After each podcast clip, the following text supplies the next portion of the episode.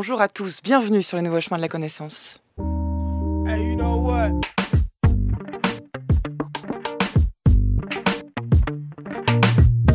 Les nouveaux chemins avancent quotidiennement sur la voie tracée de la spiritualité, compagnie d'Antoine Ravon, Marianne Chassor, Tristan Grenassia, Géraldine Mosna-Savoie, Colomba Grossi et Kieran Gessel. À la réalisation inspirée cette semaine, Michel-Ange Vinti. À la lecture ésotérique, Georges Kless, avec aujourd'hui à la prise de son Soufi, Juliette Delperroux. 10h51, c'est l'heure à laquelle vous retrouverez Géraldine Bosna-Savoie pour ses deux minutes papillons. Géraldine qui vous donnera envie de lire aujourd'hui le Sartre d'Iris Murdoch, qui vient de paraître aux éditions Payot.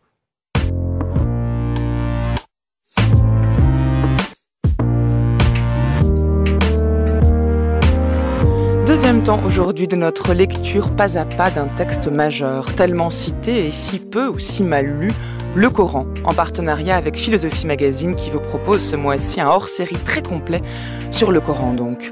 Alors après Youssef Sedik, qui hier est venu nous conter l'histoire de ce livre, les conditions de sa rédaction et de la possible abrogation des versets, avant Mohamed Ossine Benkera, qui demain s'interrogera sur la dimension juridique de ce texte. Et avant jeudi, Rémi Brague et Ali Ben Maklouf, qui mettront en question la dimension jugée intolérante du Coran, je vous propose d'arpenter aujourd'hui le chemin spirituel tracé par ce texte, d'explorer la mystique derrière la norme et de dévoiler peut-être le secret contenu dans chaque verset en évoquant le soufisme, cette mystique islamique qui a pour point de départ bien souvent le texte du Coran, grâce à Éric Geoffroy, islamologue spécialiste du soufisme et qui est en duplex avec nous depuis Strasbourg où il enseigne au département d'études arabes de l'Université de Strasbourg. Bonjour à vous Éric Geoffroy. Bonjour.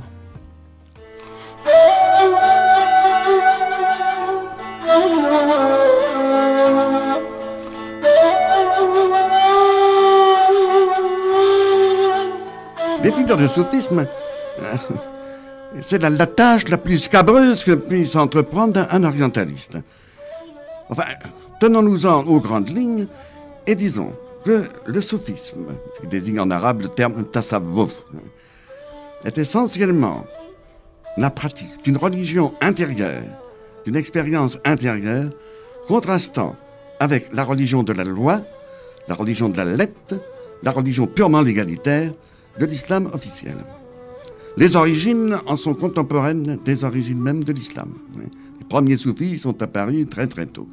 Quand a-t-on commencé à porter pour la première fois ce nom? C'est une question trop complexe pour que j'ose l'envisager maintenant.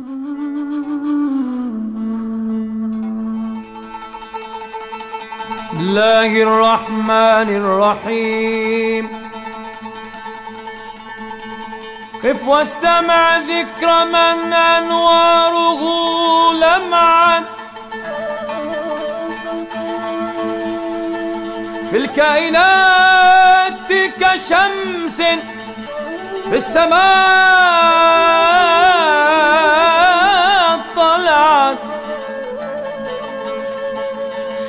C'est en 1971, au micro de Bernard Maxime Latour, qu'Henri Corbin euh, définit euh, le fait de, de proposer l'effort de définition du soufisme comme étant la tâche la plus scabreuse qui puisse revenir à l'orientaliste. Qu'en pensez-vous, Éric Geoffroy? Certes, euh, les soufis eux-mêmes disent qu'il y a mille définitions, mille maintenant symbolisant l'infini, de leur discipline. Pourquoi? Parce que c'est une discipline subtile c'est une discipline islamique, hein, et, elle était euh, historiquement, elle l'a encore enseignée dans les universités islamiques, euh, sauf en Arabie Saoudite, euh, ça va de soi, donc wahhabite, encore que ça change. Mais oui, donc c'est une discipline islamique, certes, mais à la différence des autres disciplines telles que le droit, la théologie, etc., c'est une discipline subtile, paradoxale, puisque c'est une, une, discipline qui vise à faire remonter l'être humain du monde de la dualité dans laquelle on on, vit, vers l'unicité, vers le tawhid, qui est le principe même de l'islam. Et donc, forcément, euh, on, traverse des, niveaux d'être et des, niveaux de conscience qui ne sont pas ouverts à tout le monde et qui sont parfois donc périlleux à traverser. Discipline subtile, dites-vous, discipline intérieure, disait Henri Corbin, et peut-être qu'on peut partir de cette opposition entre l'intérieur et l'extérieur pour comprendre la spécificité du soufisme dans sa lecture du Coran. Oui, tout à fait. Un, des principes, une, des méthodes soufis euh, euh, consiste à dire que la réalité ne se réduit pas à ses apparences et que nous vivons le plus clair de notre temps, si ce n'est tout notre temps, dans, dans, la, dans, la, dans l'aspect pelliculaire des choses, dans la superficialité. Or, euh, Dieu dit de lui-même dans le Coran qu'il est à la fois Zahir wal Batin, donc qu'il est à la fois l'apparent et l'extérieur, le, ou bien le, le euh, comment dire, l'extérieur et l'intérieur. Et comme le dit la Bible et aussi bien donc le prophète Mohammed, nous sommes l'image de Dieu. Donc ça veut dire que nous devons aussi prendre en compte et travailler sur notre intériorité. Et, euh, et donc le Coran lui-même a, euh, comment dire, enseigne par, des, euh, par graduation euh, vers notre, vers notre intériorité. Hein. Il y a plusieurs passages coraniques et qui globalement procèdent par triptyque, c'est-à-dire par trois degrés.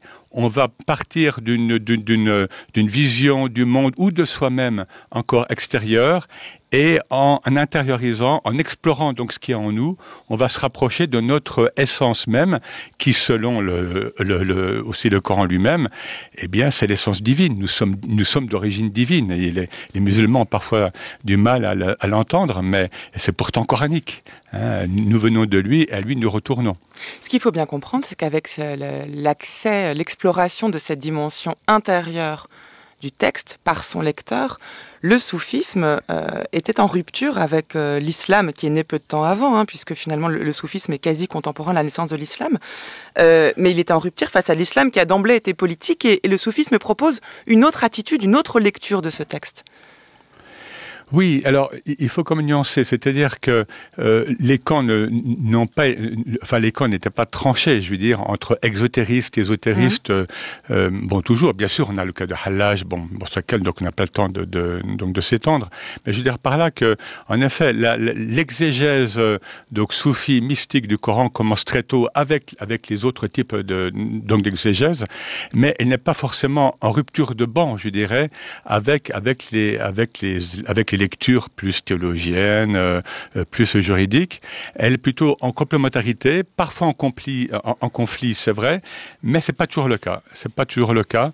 Euh, alors bien, évidemment, on peut citer Ibn Arabi que certains auditeurs connaissent, donc, le grand maître de, la spiritualité islamique, qui est déjà un petit peu tardif il, il vit entre 1165 et 1240, et, et que certains musulmans et que certains théologiens en fait en fait, ont voué euh, aux euh, en, disant qu'il, bon, qu'en fait, il, que ces interprétations extrêmement complexes et métaphysiques de l'islam et du Coran euh, le faisaient sortir même de l'islam, alors que maintenant, ça a été prouvé par différents chercheurs, musulmans et non musulmans, toute, toute l'œuvre d'Ibn Arabi, qui est immense, est charpentée par la structure même du Coran voyez-vous Alors, on va l'écouter tout de suite, puisque vous venez de le citer, Ibn Arabi, donc euh, 12e siècle, entre le 12e et le 13e. C'est un extrait des Chatons de la sagesse, interprété ici par Georges Claes.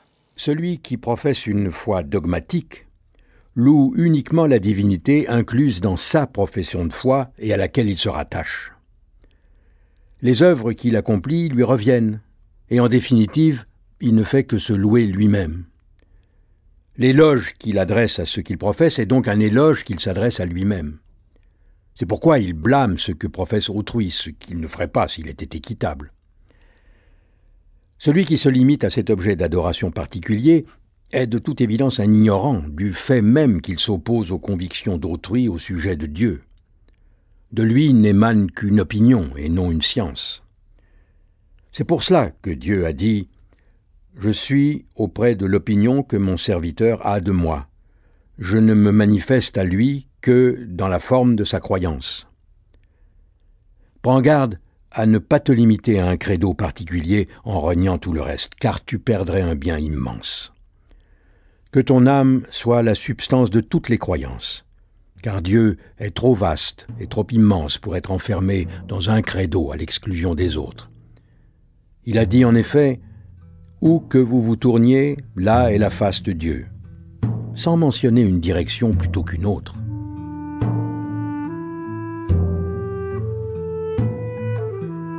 France Culture, les nouveaux chemins de la connaissance, Adèle Vendrette. وعلم التصوف كلاهما أمران واحد لا يختلفان عن الآخر فعلم الشريعة مرتبط في علم الصوفية La théologie et euh, la mystique sont très liés. Il ne peut y avoir de théologie sans mystique, il ne peut y avoir de mystique sans théologie. عندنا في في الشرع يقولون الحقيقة والطريقة. Dans la religion, enfin, dans, dans, dans, dans ce qu'il a appris, il y a deux choses. Il y a la vérité et la voie. La vérité, c'est la science, donc la théologie, et la voie, VOIE, c'est le mysticisme. Quand on veut apprendre, la science c'est très bien, mais ce qui manque, c'est l'attitude morale, c'est le comportement. Et le mysticisme apporte ce plus à la science. وعلم التصوف في الحقيقة يعني يجب أن يكون للمغني أو للمنشد بشكل خاص Le chantre doit être empreint d'un certain mysticisme, doit, doit être mystique pour que les, les paroles, les textes chantés, les poèmes chantés sortent non seulement de sa bouche, mais aussi de, de, de son cœur.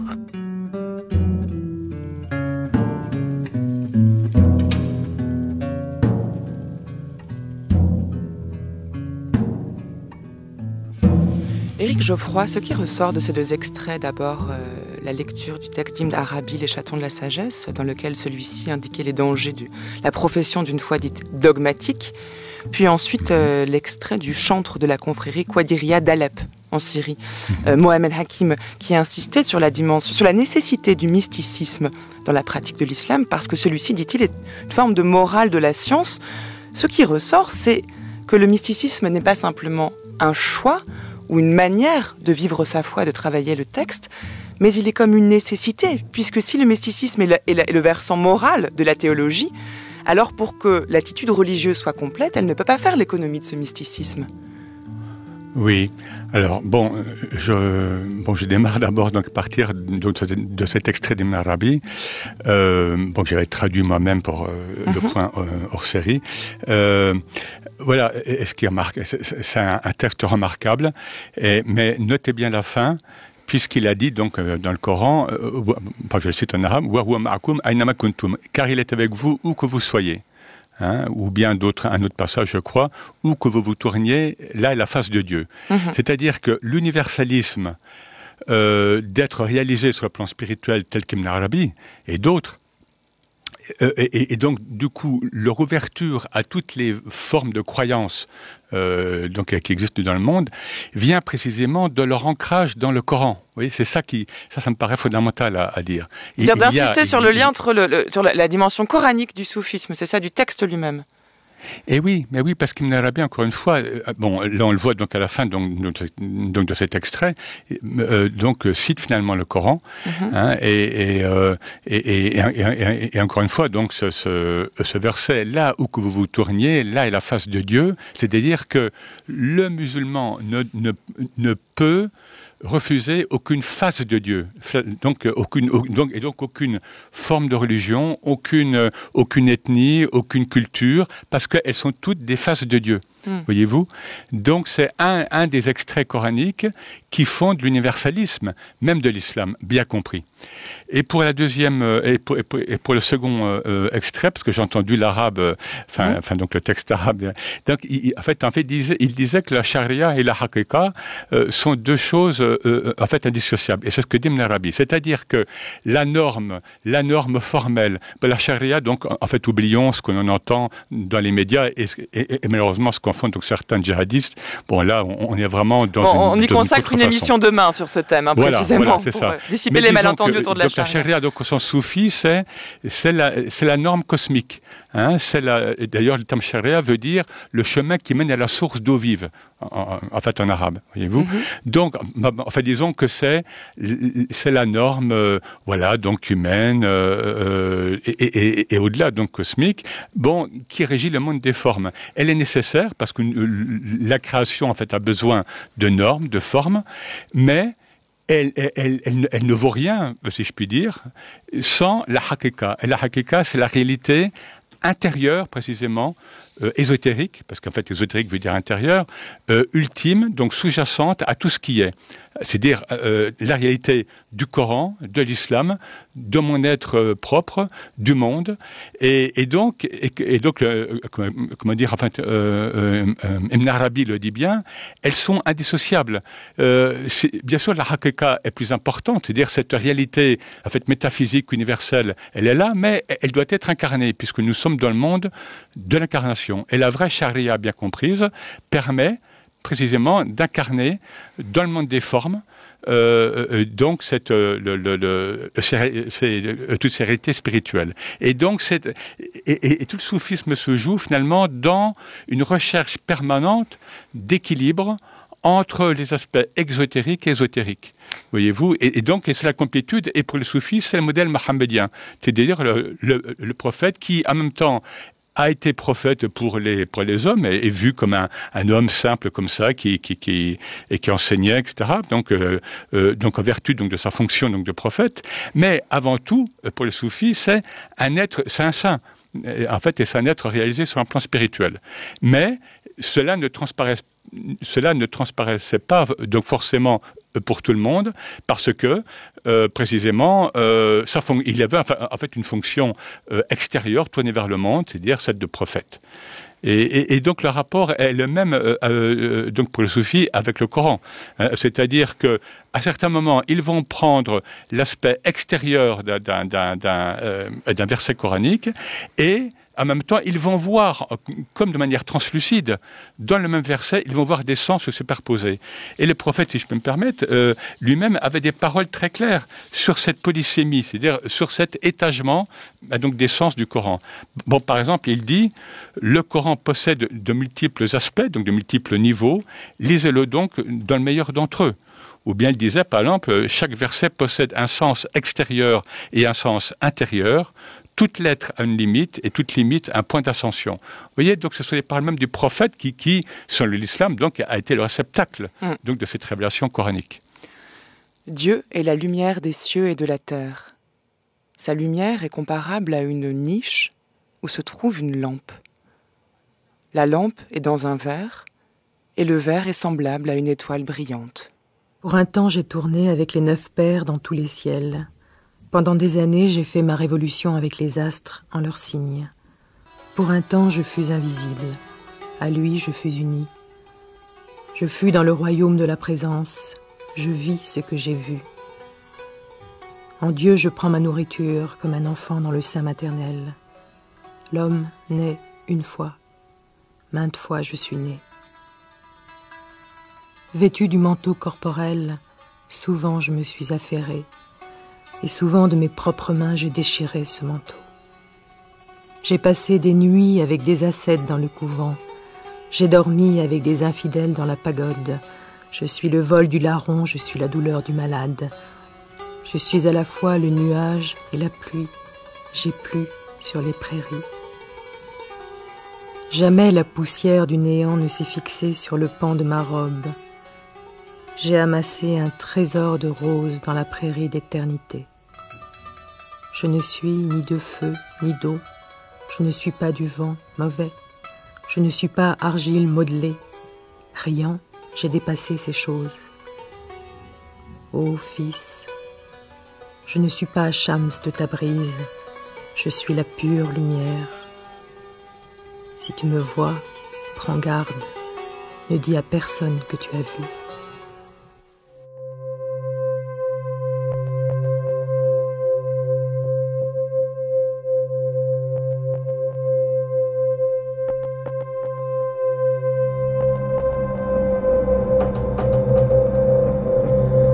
Souvent, lorsque je m'éveille à moi-même en sortant de mon corps, et qu'à l'écart des autres choses, je rentre à l'intérieur de moi, je vois une beauté d'une force admirable, et j'ai alors la pleine assurance que c'est là un sort supérieur à tout autre. Je mène la meilleure des vies, devenue identique au divin, installée en lui parvenu à cette activité supérieure en m'étant établi au-dessus de tout le reste de l'intelligible. Après ce repos dans le divin, Quand je suis redescendu de l'intellect vers le raisonnement, je suis embarrassé pour savoir comment cette descente a eu lieu et comment mon âme a jamais pu se trouver à l'intérieur de mon corps.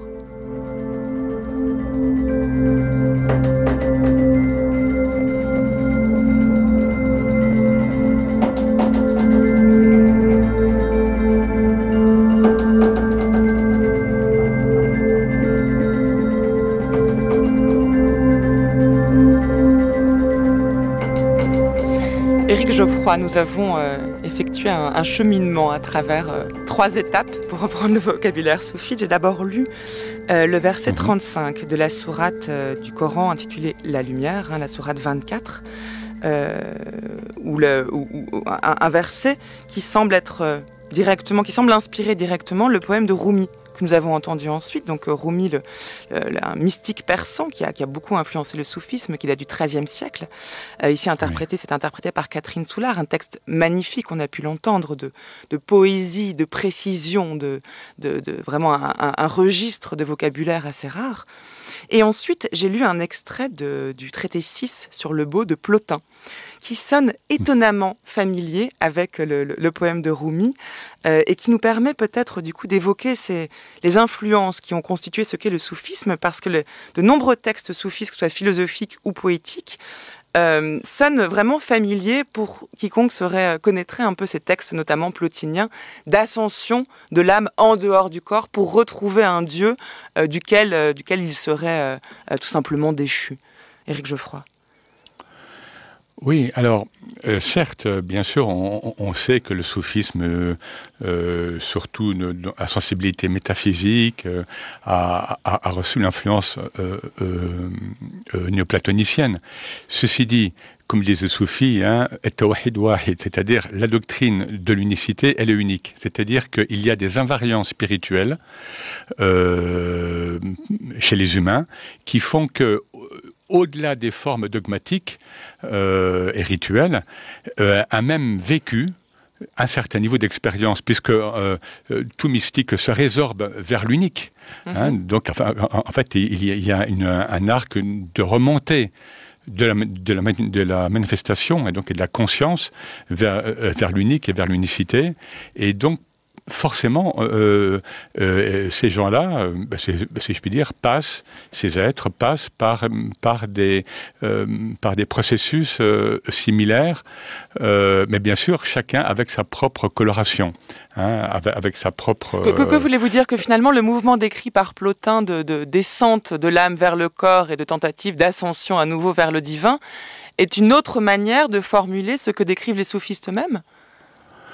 Oui, tout à fait. Vous savez, le, alors ce qui est fort, mais c'est pas unique, je pense. Euh, enfin, c'est pas propre uniquement en fait au, soufisme. C'est ce qu'on appelle euh, c'est-à-dire les propos, euh, enfin les paradoxes mystiques. Euh, bon, là j'ai travaillé dessus notamment pour, mon dernier livre, donc paru au Seuil, Un éblouissement sans fin, où j'étudie donc, des poèmes donc de chers soufis algériens du XXe siècle, où, mais on, trouve ça bien sûr avant et bien avant chez Hallaj notamment. Et, chez d'autres, le, jeu, c'est-à-dire celui qui parle, à un moment ne sait plus qui il est. Hmm. Et, en même temps, euh, je dire, ça, bon, ça plonge l'être euh, dans une ivresse extrême, et donc extrêmement euh, forte et puis plus qu'agréable, je dirais. Enfin, mais en même temps, c'est très déroutant, puisque qui est ce jeu qui parle en moi? Est-ce que c'est encore un jeu humain, hein, ou bien est-ce que c'est le jeu divin? Hein, vous voyez ce que je veux dire Et donc, c'est ce voyage en Dieu dont parle Rumi, là, et, qui me rappelle donc tout à fait certains poèmes que j'ai travaillé moi-même pour, mon, euh, pour ce livre. Et, encore une fois, euh, euh, certaines, certains extraits, certains versets coraniques tendent, tendent vers ça. Mais bien sûr... Bah, c'est celui dont j'ai lu un extrait avant, c'est ça. Hein. Dieu est la lumière des cieux et de la terre. Sa lumière est comparable à une niche où se trouve une lampe la lampe est dans un verre et le verre est semblable à une étoile brillante. Il y a comme une fusion à laquelle aspire l'homme entre Dieu et, Dieu et la lumière. Donc. Mais il faut savoir que le, donc le texte coranique euh, euh, reste à dessin en général très énigmatique et très allusif, très mmh. sibyllin, mmh. comme on le voit, parce que ce verset a été commenté de, bon, de, de, de manière extrêmement euh, en fait diversifiée, de la plus allégorique, de la plus mystique, à la plus pragmatique, parce que certains en fait y ont vu, certains scientifiques musulmans en fait y ont vu le principe même de l'électricité, voyez-vous. Donc, donc comme quoi il faut. Mais là, ce que je voudrais dire, c'est que là, je voudrais juste partir donc du premier, enfin du début donc du verset. Dieu est la lumière donc des cieux de la terre. C'est interprété par les soufis comme Dieu est l'être même des cieux et de la terre. C'est-à-dire Dieu est lumière et, et, Nour donc c'est un des noms euh, donc euh, majeurs donc de Dieu en fait. Hein, euh, quelle, est la différence? C'est que du coup les, les, soufistes ils font une lecture ontologique. Dieu est la lumière et l'être même. La lumière est l'être, c'est ça? C'est ça, tout à fait. Tout à fait. C'est-à-dire que, euh, bon, et pour schématiser donc ce que dit Ibn Arabi, bon, mais enfin, lui, il l'a bien formulé, mais d'autres le, le, le, pensaient, bien sûr, enfin, le vivaient. Le vivaient, parce que le soufisme est une expérience. Euh, l'être, nous n'avons pas d'être en soi. Et là, nous rejoignons, en fait, le bouddhisme, hein, euh, enfin, à un certain point de vue. Tout ce qui est créaturel ne fait qu'exister c'est-à-dire tire son être de l'extérieur, c'est-à-dire de l'être même de Dieu. Et Dieu est, unique parce qu'il est seul à avoir l'être. Et donc c'est l'autologie vraiment euh, euh, principale, si je puis mhm. dire. Et, donc euh, tout ce qui est créé tire à chaque instant, je veux dire, à, chaque milliard, à, chaque seconde, hein, et, ça nous le savons, tire son, tire son être de Dieu. Et nous savons donc en effet que à chaque instant, des milliards de cellules meurent en moi et que d'autres milliards naissent. Eh bien, c'est cette, euh, donc c'est ce, euh, c'est ce madad, bon ça c'est le terme soufi, c'est-à-dire c'est ce soutien euh, donc divin à, ces créatures, donc à la fois ontologiques, spirituelles, psychologiques et donc physiologiques, que le soufi euh, tend en fait à conscientiser et à vivre en lui. Simplement, comme dit, donc, enfin, c'est une parole attribuée tantôt au prophète, euh, et donc tantôt à l'imam Ali, tantôt même à, à, dire, un soufi, euh, les êtres humains euh, euh, dorment et ce n'est que lorsqu'ils meurent qu'ils se réveillent. Or, la voix soufie, elle a précisément pour but de provoquer, donc de susciter l'éveil ici et maintenant, c'est-à-dire dans cette vie, donc euh, en ce bas monde. Ce qui, ce qui fait référence directement au texte de Plotin que j'ai lu, hein, qui commence par ces termes. Souvent, lorsque je m'éveille à moi-même en sortant de mon corps, on est là dans, le mouvement Exactement. Et, Exactement. Et, alors la question qui se pose à présent, maintenant que vous avez bien décrit ce, ce processus-là, c'est de savoir quel statut est accordé euh, au corps, au monde terrestre N'est-ce qu'une transition nécessaire et douloureuse vers un au-delà auquel on aspire Ou bien y a-t-il une, valeur reconnue euh, euh, à cette existence que vous nommez créaturelle et proprement terrestre? Oui, alors ça, ça c'est coranique et puis islamique, je dirais, mm. sans, être, sans être proprement soufi. L'islam ne fait pas de scission en principe, euh, entre, entre l'esprit et la matière. Hein, D'où l'insistance, euh, donc, par exemple, sur le mariage et la sexualité, par exemple, une sexualité équilibrée, ou voilà. Donc, euh, bon, ça c'est ça c'est proprement islamique, disons. Même si c'est même si c'était dévoyé encore une fois, donc à l'époque moderne. Mm. Et, donc les soufis euh, tendent à vivre cette cette, cette, complétude, je dirais, hein, entre précisément entre les aspects donc purement immatériels, purement donc mystiques et donc métaphysiques, et la physique la plus immédiate. Hein, et, en cela, encore une fois, donc, ils, rejoignent le modèle mohammedien, c'est-à-dire cet être que, euh, qui, comme, comme les accusent dans le Coran, donc les gens de la Mecque, hein, quel est ce prophète qui mange comme tout le monde euh, et, et, et, et, qui marche dans les souks, hein, alors qu'il s'attendait à avoir un prophète psychédélique, vous voyez, quelque chose. Mm. Eh bien non, eh bien c'est un être humain, mais qui reçoit la parole de Dieu, y compris dans les bras donc de sa femme Aïcha. C'est-à-dire, alors qu'il est dans l'acte sexuel, eh bien Dieu, Dieu lui révèle. Euh, donc le, le, Coran. Vous voyez, donc c'est pour vous dire euh, euh, enfin, à quel point donc l'esprit, la, spiritualité s'incarne, y compris dans, dans l'acte même, dans l'acte sexuel. Ce que, le, ce que dit à sa façon Najbuddin Kubra, le sophiste persan du XIIIe siècle, dans un poème magnifique intitulé Feu de l'amour.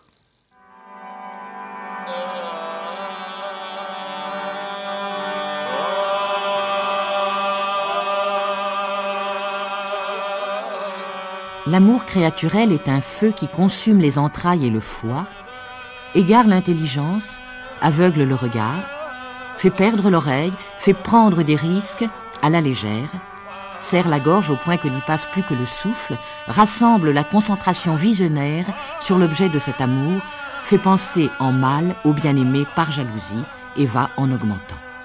Il chasse la mesure, fait durer la démesure, fait paraître la mort douce et entraîne l'oubli.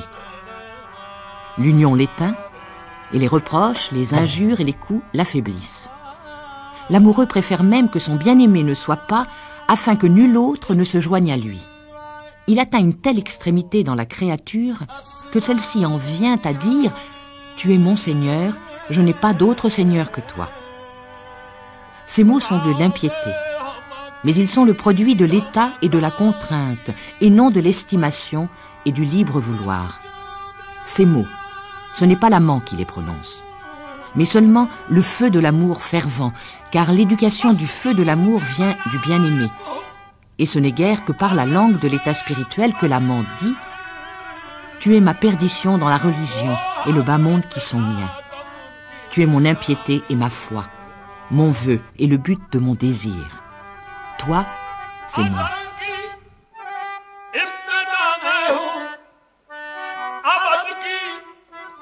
मैं हूँ।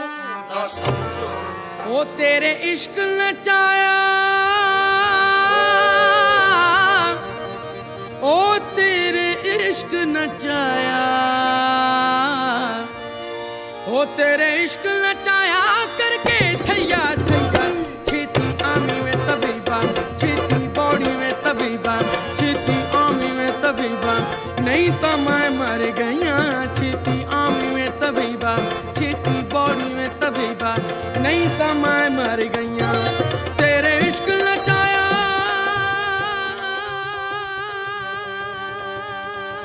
तेरे इश्क नचाया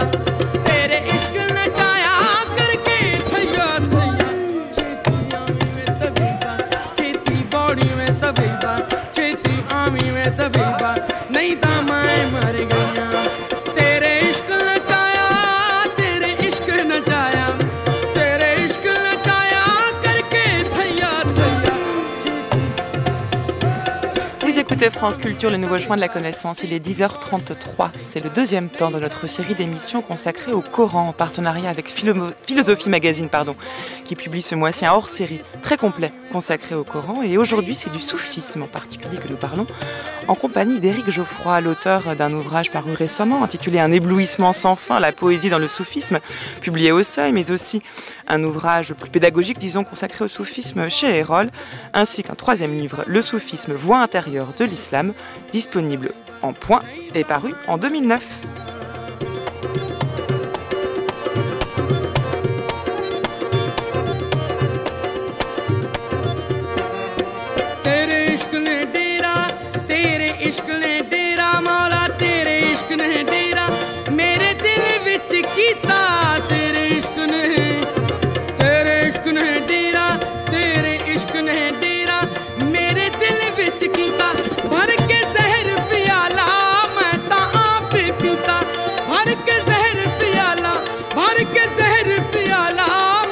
Alors, un des dangers, euh, Eric Geoffroy, de, l'intériorisation de, la lecture du texte, de la religion même euh, qu'est l'islam, peut-être pour le soufisme, c'est de, confondre l'amour qu'il peut porter envers Dieu euh, avec un amour beaucoup plus terrestre, l'amour envers un amant. C'est ce que disait le, poème de Najboudine Koubra hein, qu'on a entendu, et qui énonçait euh, finalement euh, à la fois la force, la puissance de cette passion qu'est l'amour, et en même temps l'aveuglement que cet amour engendre, puisque finalement euh, l'homme amoureux de quelqu'un d'autre se trouve privé de sa liberté. Mais il, atteint en même temps le même état de fusion euh, qu'il aspire à, nouer avec Dieu. Toi, c'est moi. Ce sont les derniers mots du poème, et malheureusement, ce toi n'est pas Dieu, mais un amant.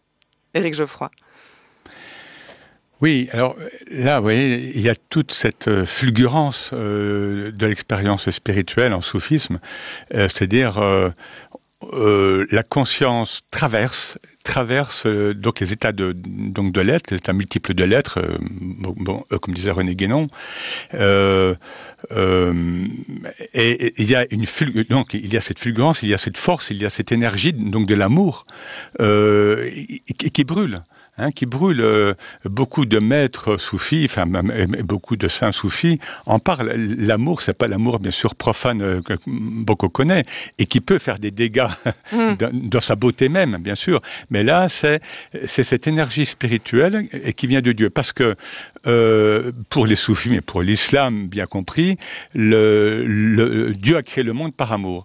Les soufis se basent notamment euh, sur ce point, non pas sur le Coran, mais sur la Hadith Qudsi. La Hadith c'est une parole divine, mais qui ne fait pas partie du Coran, et, donc, et, souvent, et donc dans laquelle souvent Dieu parle à la première personne, donc sur un ton euh, plus intimiste. Et il y a donc, donc un Hadith euh, important, célèbre, euh, et, donc il dit J'étais un trésor caché, donc le jeu divin, j'étais un trésor caché, et j'ai aimé être connu. Et donc c'est pour cela que, j'ai créé le monde. Donc Dieu crée le monde par amour, et pour que le monde, enfin donc, et, nous, c'est-à-dire nous humains, euh, créatures élues par Dieu, bon ça c'est d'autres considérations coraniques, euh, pour que nous soyons un miroir, c'est-à-dire Dieu se mire en nous. Et l'être réalisé sur le plan spirituel, c'est celui qui est assez transparent, en fait, euh, en, lui-même, donc en son cœur, hein, parce que le cœur est l'organe spirituel, pour que Dieu se mire en lui. Voyez-vous?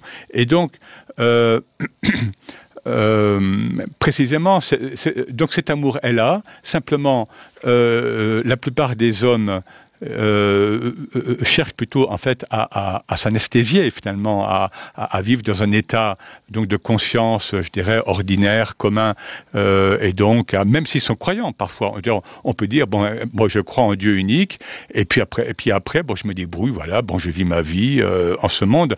Le soufi, lui, non, hein, il, vit, c'est-à-dire, en fait, il se lance un défi à chaque instant, hein, et donc rien n'est jamais acquis. Le religieux, lui, il peut se complaire d'une certaine hypocrisie il, est croyant, certes, il pratique, mais bon, voilà, après, euh, bon, il y a une part d'hypocrisie dans sa vie personnelle, dans sa... Bon, le soufi, enfin, enfin le vrai soufi, je veux dire, il ne peut pas faire ça, parce qu'il est toujours dans la présence.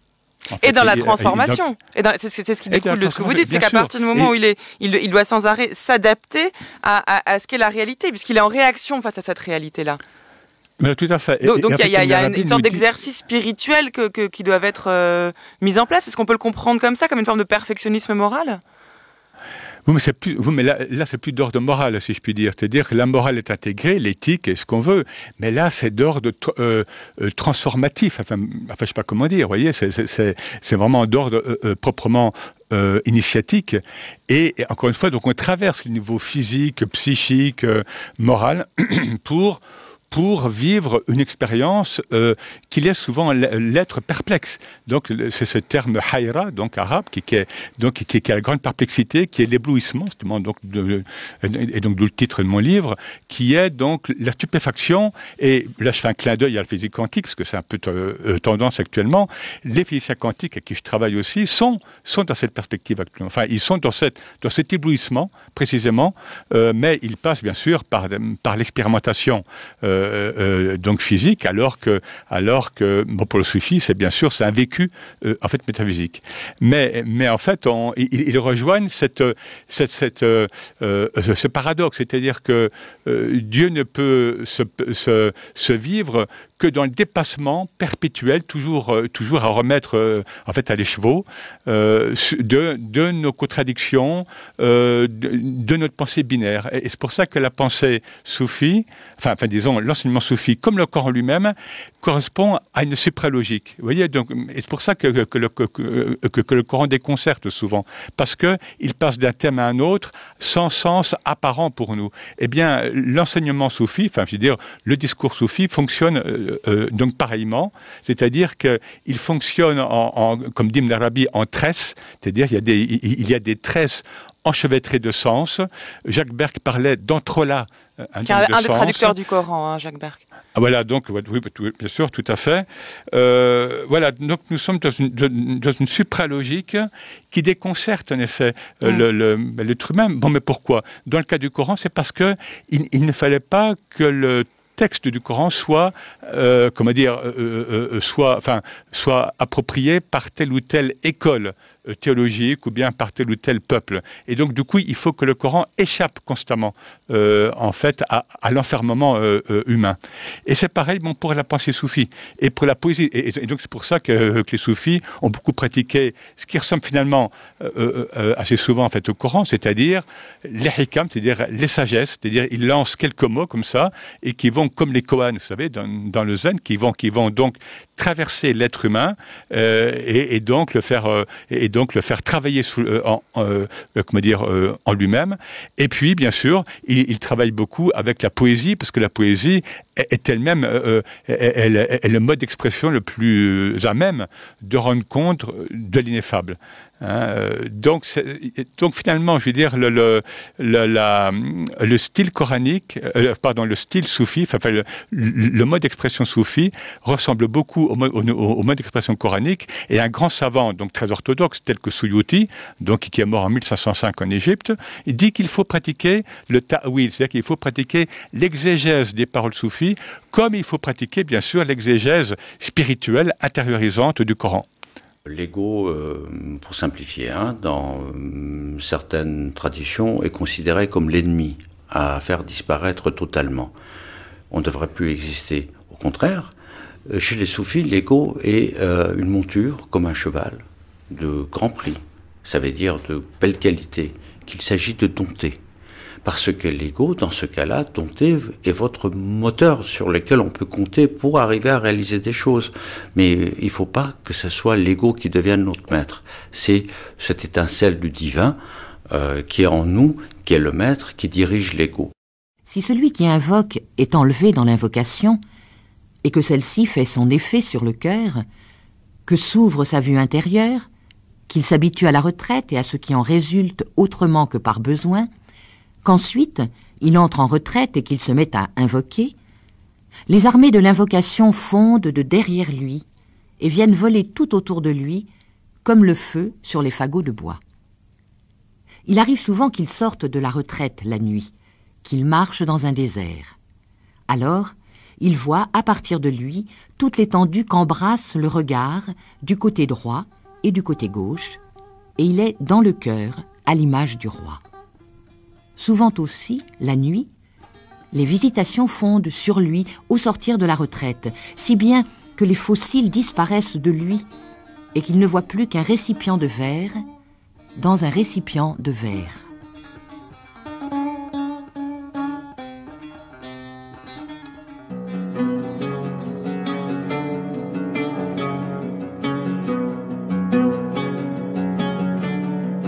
On retrouve hein, l'image du récipient de verre euh, présente dans le, verset du Coran que, j'ai lu tout à l'heure, Éric Geoffroy. Hein. C'était un extrait, un poème de Najbuddin Koubra.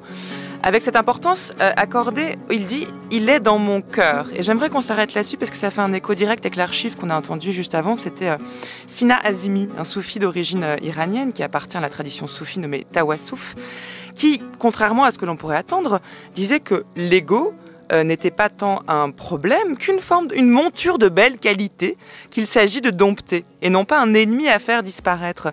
Est-ce qu'on peut comprendre ces paroles en identifiant l'ego à ce que Najmuddin Koubra appelle le cœur, qui est à la fois un point de départ et un point d'arrivée, car c'est dans et à travers le cœur qui peut aimer Dieu que nous pouvons accéder à Dieu, justement? Éric Geoffroy. En fait, toute une question euh, euh, d'état de conscience. Euh, et donc, de fait, il y a eu plusieurs écoles au cours de l'histoire du soufisme euh, sur, le, comportement en fait, à tenir envers l'ego, nafs en fait en arabe. Hein. Et certaines écoles étaient dures, très dur avec l'ego. Hein. C'est-à-dire, il faut casser l'ego parce que euh, c'est un, donc un générateur de voiles, d'illusions, de projections, de regrets, etc. Euh, et d'autres écoles, et surtout à notre époque, je veux dire à l'époque contemporaine, bien sûr, où on, est plus soft, hein, je dirais, eh bien, on se dit non, il faut accompagner l'ego. Hein. il faut le, il, faut, enfin, il ne faut pas être abusé par lui, certes, mais il faut prendre, il faut presque le prendre en, fait en compassion. Et donc il faut l'accompagner, comme d'ailleurs c'est ce qui va être dit par rapport à Satan. hein, Iblis, euh, donc son nom coranique, euh, qui a le mauvais rôle en fait dans, le grand jeu cosmique. Euh, donc, donc le rôle donc de tenter les, hommes jusqu'à la fin des temps. Eh bien, donc certains soufis éprouvent une compassion pour Satan parce que précisément lui est en fait un mauvais rôle. Donc enfin encore une fois, tout est une question donc d'état de conscience. Euh, L'ego euh, transformé, je veux dire euh, transfiguré, euh, est, devient divin tout simplement. Hein, C'est-à-dire, il, il, en fait, il est capable de Dieu, que, comme disait saint Augustin, tout simplement. C'est ça, Donc, mais d'ailleurs, la, la, proximité avec saint Augustin est assez troublante. Mais oui, mais bien sûr, bien sûr, parce qu'encore une fois, l'expérience spirituelle, au-delà des dogmes, elle est, elle est unique. Bon, moi, lorsque je lis des textes de, de Saint Jean de la Croix ou d'autres, euh, je suis frappé, évidemment, enfin frappé, euh, pas plus que ça, parce que ça me paraît assez naturel, par cette, unité, par cette unicité, de, bon, donc de cette expérience, parce que nous sommes tous, selon, selon l'enseignement soufi, euh, uniques à l'image de l'unique, et, et, mais en même temps, nous sommes tous reliés. C'est ça, c'est la, la jonction entre l'unicité et l'altérité. Chez Saint Augustin, c'est à l'intérieur de moi que je vais faire, que je vais rencontrer Dieu qui est l'autre euh, absolu. C'est-à-dire qu'il y, y, y, a la rencontre entre les deux et c'est présent chez les soufistes aussi. Bien sûr, tout à fait. Si vous le permettez, j'aimerais euh, rapidement quand même euh, citer un passage coranique euh, fondamental qui, et qui, et qui fonde en quelque sorte donc le soufisme et, et, la relation initiatique de maître à disciple. C'est la sourate 18, donc la sourate de la caverne, qui est en soi en fait une sourate très énigmatique, d'ailleurs, donc dans ces, dans, dans, dans, ces différents épisodes. Et dans, donc dans les versets 60 ou bien 65 à 82, nous avons un scénario euh, très étonnant. Nous avons donc très schématiquement le prophète Moïse, donc le prophète de la loi, hein, qui, rencontre quelqu'un qui n'est pas nommé. Et on sait que dans le Coran, lorsqu'un personnage n'est pas nommé, c'est qu'il y a une importance qui, qui donc, qui, lui est échue, et donc il faut en quelque sorte deviner. Toute la tradition euh, euh, exégétique euh, donc, parle de ce personnage comme étant Ridul bien Khadir, et, Henri Corbin avait beaucoup écrit aussi sur lui. C'est donc un, être humain dont la vie donc sur l'islam, un être humain donc de la vie est prolongée jusqu'à la fin des temps et tantôt prophète euh, et donc tantôt saint. Et c'est un, personnage qui initie euh, les prophètes, et puis dans cette humanité post-prophétique, qui, qui, qui, sera la nôtre d'après l'islam, qui va, qui va apparaître ici ou là, et qui va initier donc les saints. Eh bien, dans, dans ce passage coranique, euh, Moïse se fait le disciple, voyez, donc se fait le disciple euh, donc de Khadir, ou bien de Rid, parce qu'il il, il perçoit que cet être a quelque chose à lui apprendre. Or, cet être va commettre trois actes qui contreviennent à la loi formelle euh, donc des hommes. Euh, il coule un bateau, il tue un jeune homme, il reconstruit un mur contre toute logique, etc. Mm -hmm. Et Moïse n'a pas la patience, et ça, ça revient donc plusieurs fois dans, dans ce passage, euh, Moïse n'a pas la patience, sabre, pour, pour supporter cette réalité. Et donc finalement, donc à la fin, donc bien Khadir lui dit, écoute, voilà, je vais, je vais t'expliquer, enfin, je, je, vais te donner donc l'exégèse intérieure, donc, donc le ta'wil, donc de mes actes, et, et, donc, euh, et donc, c'est là où on voit que Khadir a, agi en fonction d'une loi intérieure et, d'une inspiration divine qui, qui, lui était donnée. Et donc, euh, il nous reste 10 secondes, le, Rick Geoffroy, il vous faut conclure. Oui, voilà, donc le constat, c'est que euh, ce passage coranique qui est quand même long, hein, euh, eh bien, donne, la, enfin, affirme la précédence de la, de la vérité initiatique, inspirée donc directement donc, par Dieu, sur la loi extérieure telle qu'elle est donc incarnée par Moïse.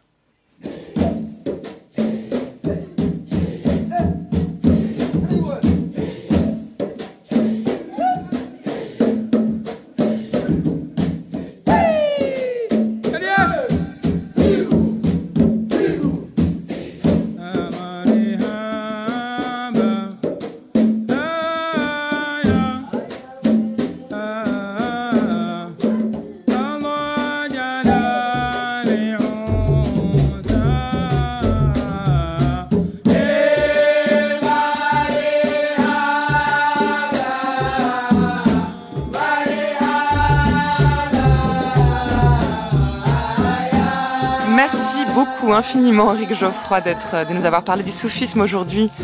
Et je suis désolée de cette fin abrupte. Je rappelle que vous étiez en duplex depuis Strasbourg. D'ailleurs, j'en profite pour remercier France Bleu Alsace d'avoir permis ce, duplex. Et donc, vous ne voyez pas mes signes vous invitant à conclure. Donc, c'est pour ça que j'ai dû envoyer la musique assez rapidement. C'était passionnant de vous écouter. Et je renvoie les auditeurs à vos ouvrages Un éblouissement sans fin le dernier, La poésie dans le soufisme au seuil, Le soufisme, une, comme une introduction pédagogique au soufisme aux éditions Erol, et enfin Le soufisme, voix intérieure de l'islam, disponible en poche, en, point seuil, euh, paru en 2009.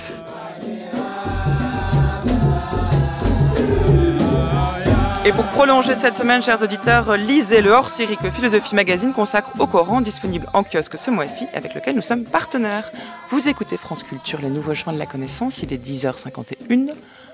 Encore deux minutes, papillon, il est l'heure de retrouver, comme tous les jours, Géraldine Mosna-Savoie, qui vient vous donner envie de lire un livre de philosophie qui vient de paraître. Bonjour Géraldine. Bonjour Adèle, bonjour à tous. Sartre au programme aujourd'hui. Sartre, un rationaliste romantique, c'est Dairis Murdoch, et c'est donc paru aux éditions Payot et Rivage.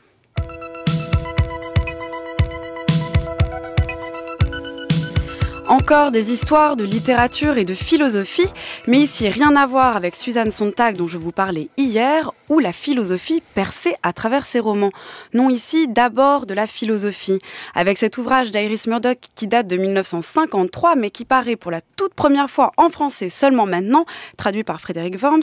Il s'agit en fait de deux trajectoires, celle de Sartre, d'abord philosophe et ensuite romancier, et celle d'Iris Murdoch, d'abord philosophe aussi, formée à Oxford, et ensuite est surtout connue comme romancière. Alors deux trajectoires qui se croisent puisque dans cet essai, Iris Murdoch analyse la pensée de Sartre à partir de ses romans La nausée et Les chemins de la liberté. On peut parler de cet essai en invoquant les multiples rapports entre la philosophie et la littérature, qui prime sur qui. Bon, c'est d'ailleurs ce que j'ai fait en disant que Sartre et Murdoch étaient d'abord des philosophes, mais en fait, tout le problème n'est pas un problème de savoir qui prime sur l'autre, mais bien de leur relation, de leur rapport. C'est un problème en fait qui se pose dès qu'un philosophe écrit un roman. Est-ce qu'il écrit un roman à thèse?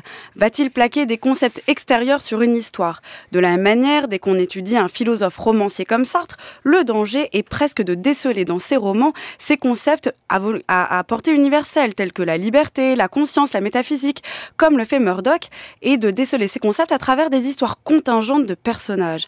Mais justement, Iris Murdoch pointe, ce danger. Elle ne fait pas canaliser l'œuvre romanesque, romantique même de Sartre pour y détecter sa philosophie rationaliste. Elle le critique.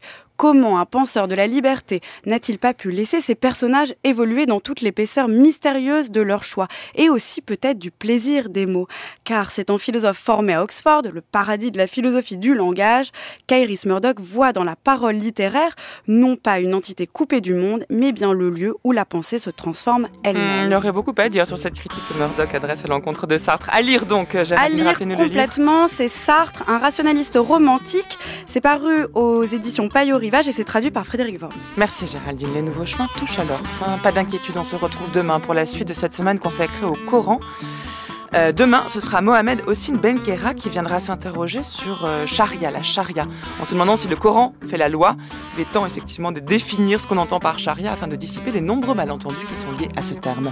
D'ici là, pour écouter l'émission, rendez-vous sur le site de France Culture, page des Nouveaux Chemins de la Connaissance. Vous pourrez la réécouter, mais aussi la télécharger, la podcaster, afin de l'écouter où vous voulez et quand vous voulez, ainsi que toutes celles de